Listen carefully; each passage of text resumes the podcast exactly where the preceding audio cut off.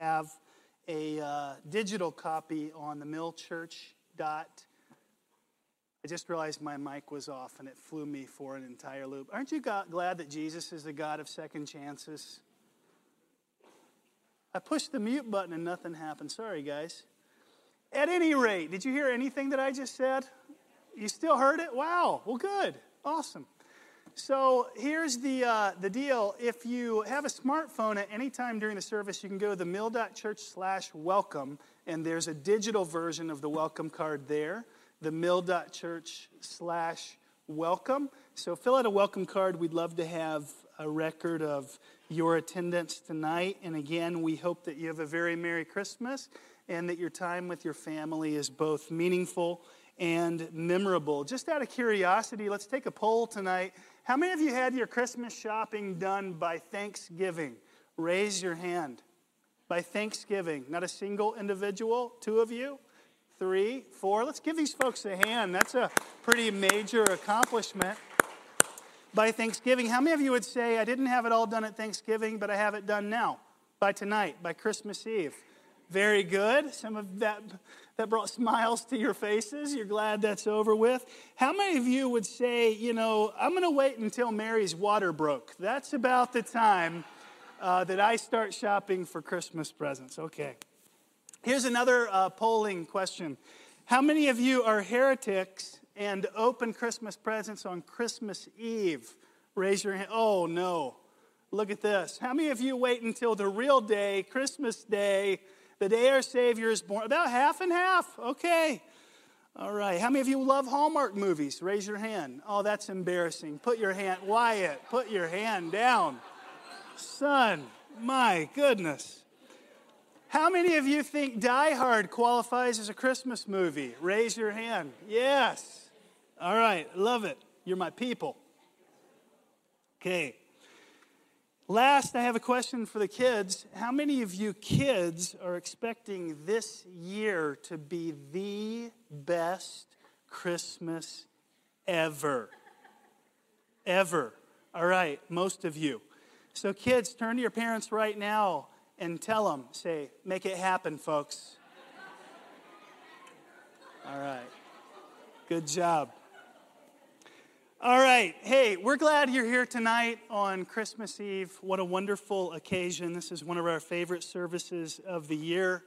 In the video that we just watched moments ago, we heard the Christmas story being read to us from two accounts uh, the, the biblical account of Matthew chapter 1 and the biblical account of Luke chapter 2. They were mixed together beautifully in that video. I think you would agree that there were lots of people that the angelic choir uh, could have chosen to appear to on the very first Christmas Eve. They could have appeared in the luxurious palace of King Herod, the acting king of Israel at the time. They could have appeared in Rome, the capital of the known world at the time to announce the coming of the baby Jesus, the King of all kings. They could have appeared on the or at the uh, high priest chambers in the temple in Jerusalem to say, "Hey, he's coming. You better get ready." And that's not where they appeared. In fact, they chose to announce the coming of Jesus Christ to earth, God in heaven becoming man to a bunch of unnamed, illiterate, lower class guys who had the profession of being shepherds. And don't miss what the angel said in this unnamed field we don't have the location, the place. Don't miss what the angel said in this unknown part of Israel. They said, Peace on earth to the people. Do you remember what was said in the video we watched? Who God favors. Peace on earth to the people that God favors. Now, isn't that a curious choice of words. Let me ask you this based on who they chose to appear to, who is it that God favors? Well, he favors shepherds. Who are shepherds?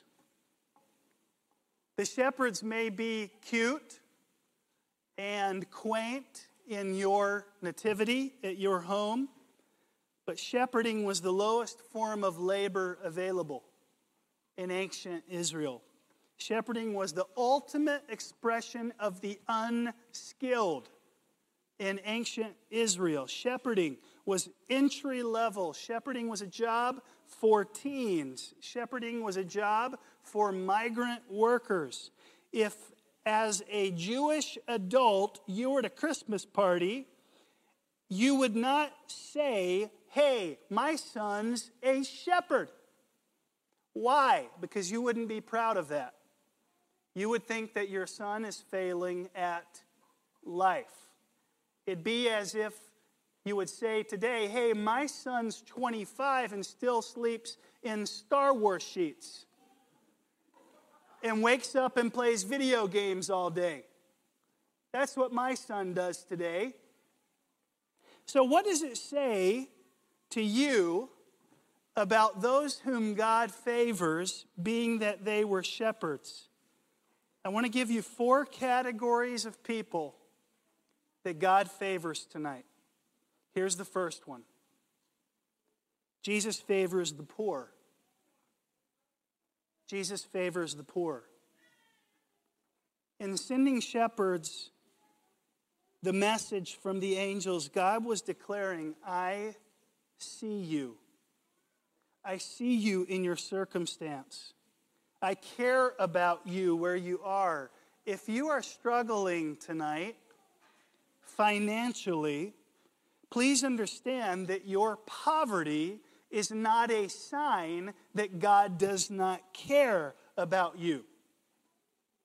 Your poverty is not a sign that God has forsaken you. Your poverty is not a sign that you are second class. Your poverty is not a sign that you will always be poor. No, God has something for you. It's why he chose to appear to shepherds. God wants to bless you. God wants to use your life for good. And that begins by giving you something even better than, believe it or not, money. Jesus actually taught that the abundant life is not first and foremost about houses or riches or cars or success, but about what? About knowing God. That is what it means to live an abundant life. And so, ironically, Jesus said, if you'll remember, the poor are actually in better condition to receive salvation. Why are the poor in better condition to receive salvation? Because their hands aren't already full of so much wealth and dreams that they don't find themselves able to yearn for God. So if you're down on your luck this Christmas, God can offer you something better than money. God can offer Himself.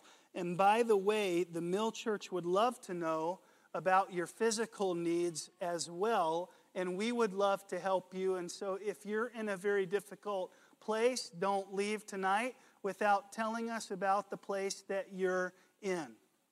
We would love to help you. Even more importantly, though, we can offer you the assurance that heaven and all of its riches are yours, and that God will begin working in your life for good today and use it as a blessing to others today. God favors the poor. Secondly, God favors those whose lives are messy. I don't know if you noticed, but the shepherds didn't have their stuff together. They didn't graduate at the top of their classes. Nobody looked at the shepherds as exemplary citizens. Nobody came to the shepherds for advice. They were people whose lives had gone off the rails. And yet God desired them and God announced to them the coming of his son. And maybe you feel like this Christmas Eve that everybody around you has it together but you. All of your neighbors have it together but you don't. Your life, your careers, your relationships, your addictions are a proverbial mess. You have an Instagram presence, but deep down, you know that that's not even you. That's not the real you. Please understand that Jesus favors you tonight, not the Instagram version of you, the real you. And Jesus, the Messiah, isn't that something that even in the word Messiah is embedded the word mess?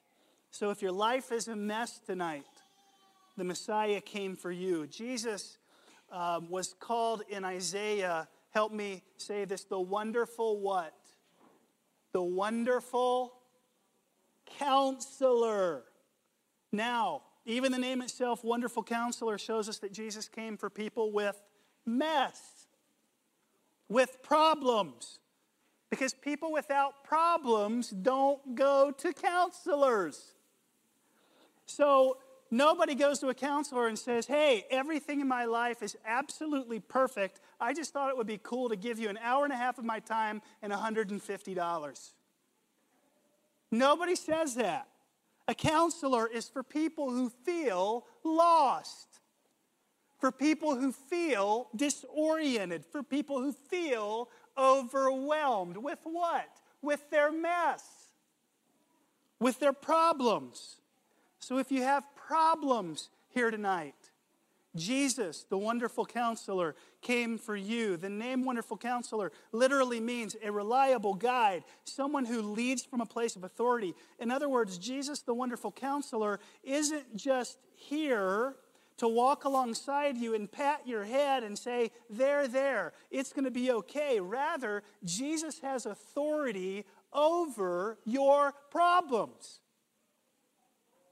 He can guide you through the darkness because he himself endured the darkness.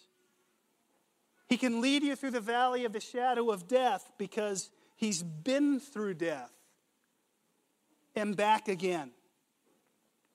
The next statement may be the most obvious statement you've ever heard in a church, but I want to remind you that every miracle that Jesus ever did started with somebody else's problem. It's not just that Jesus showed up and did random magic tricks. Has anybody ever seen that? I mean, he didn't just say, hey, watch this, I'm going to levitate six inches off the ground. Are you ready? He didn't say, hey, watch this, I'm going to guess your weight within a half pound. Okay? Jesus didn't do anything like that. What did Jesus do? He healed people who were blind. And he healed lepers. And he calmed storms and he multiplied food. These are people's real problems, right? And so if you're here tonight and, and you've got problems, Jesus came to save you. And if you're here tonight and you don't have any problems, maybe you should come up afterward for prayer and we'll ask God to give you some problems so you can experience the wonderful counselor. Because he's wonderful. Jesus came for those whose lives are messy. Number three, Jesus favors the forgotten. The shepherds, they felt forgotten by society, even by their families. Parents didn't, again, they didn't brag about their son shepherds. These people were invisible to society, and yet God favored them. Maybe you feel that way this Christmas forgotten by your family, overlooked.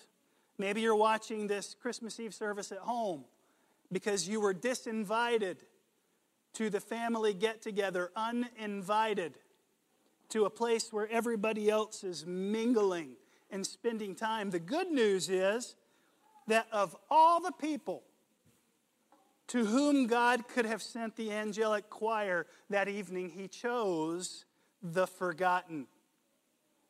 If you are forgotten tonight, Jesus cares about you. It's as if God was saying very loudly, very demonstrably, I see you in your forgottenness.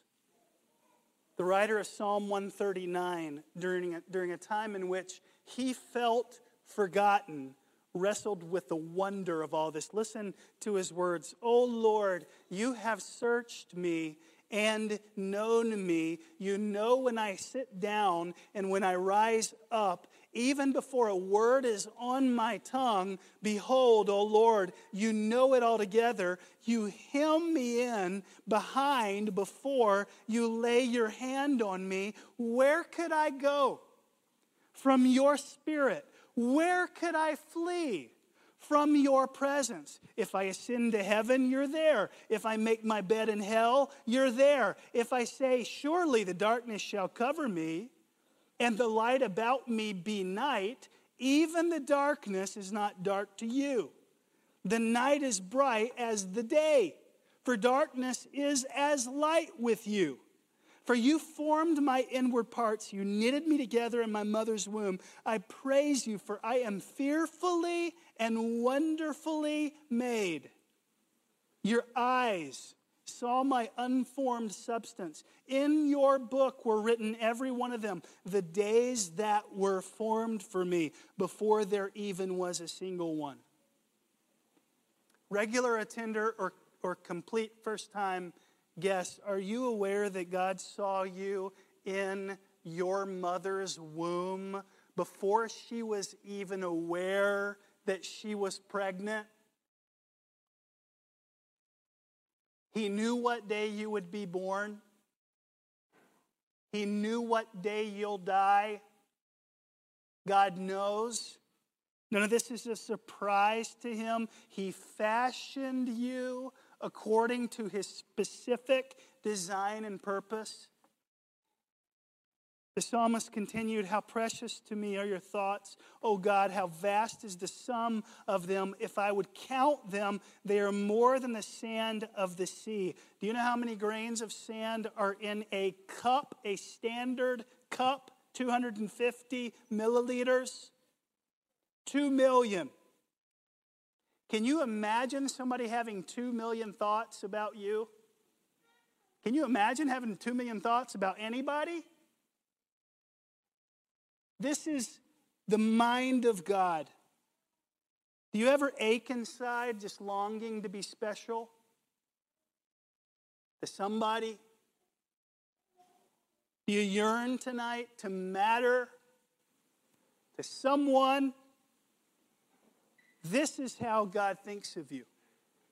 You matter to Jesus. Number four, last one. Jesus favors the guilty. Were the shepherds more guilty than anybody else in society? No, they're not. Then why are we talking about them being guilty? Because the Bible says in Romans 3 that all of us have sinned and fallen short of the glory of God. The shepherds were guilty just like the cardinals of Rome, just like Billy Graham, just like the most noble person you know, we're all guilty. Even the best of us, when we are held up to the light of the glory of God, are consumed by sin. The Bible says, even our righteousness is as filthy rags when compared to the holiness of God. And to those of you who are guilty today, that's all of us, to you the angel said, Unto you is born this day in the city of David a Savior. Not a teacher, not a guru, not a life coach, not a therapist, but a Savior who is Christ the Lord. That is why Jesus came. The essence of Jesus' life was not his teaching. The essence of Jesus' life was not his healing. Good as all of it was, the essence of Jesus' life was his substitution. Jesus lived the life that we ought to have lived. Jesus died the death that we ought to have died. So the gospel tonight on Christmas Eve is not good advice. The gospel is good news. The gospel isn't good advice, good advice on what you should do when you leave, or what you should start doing on January 1st, or what you should start doing when you compelled, feel compelled to do something in 2022. The gospel is good news of what God has already done in sending Jesus.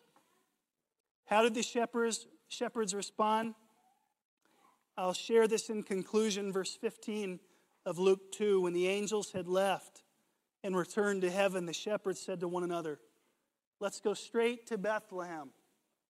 Let's see what happened, which the Lord has made known to us. And they hurried off and they found both Mary and Joseph and the baby who was lying in the manger. And after seeing them, they reported the message they were told about this child, and all who heard it were amazed at what the shepherds said to them. The shepherds returned, glorifying, praising God for all the things they'd seen and heard, which were just as they had been told. Only two responses were appropriate for the shepherds. They received the news they received the news, the good news that Jesus had come to save them, and they worshiped. Salvation, as I said to you earlier, is a gift.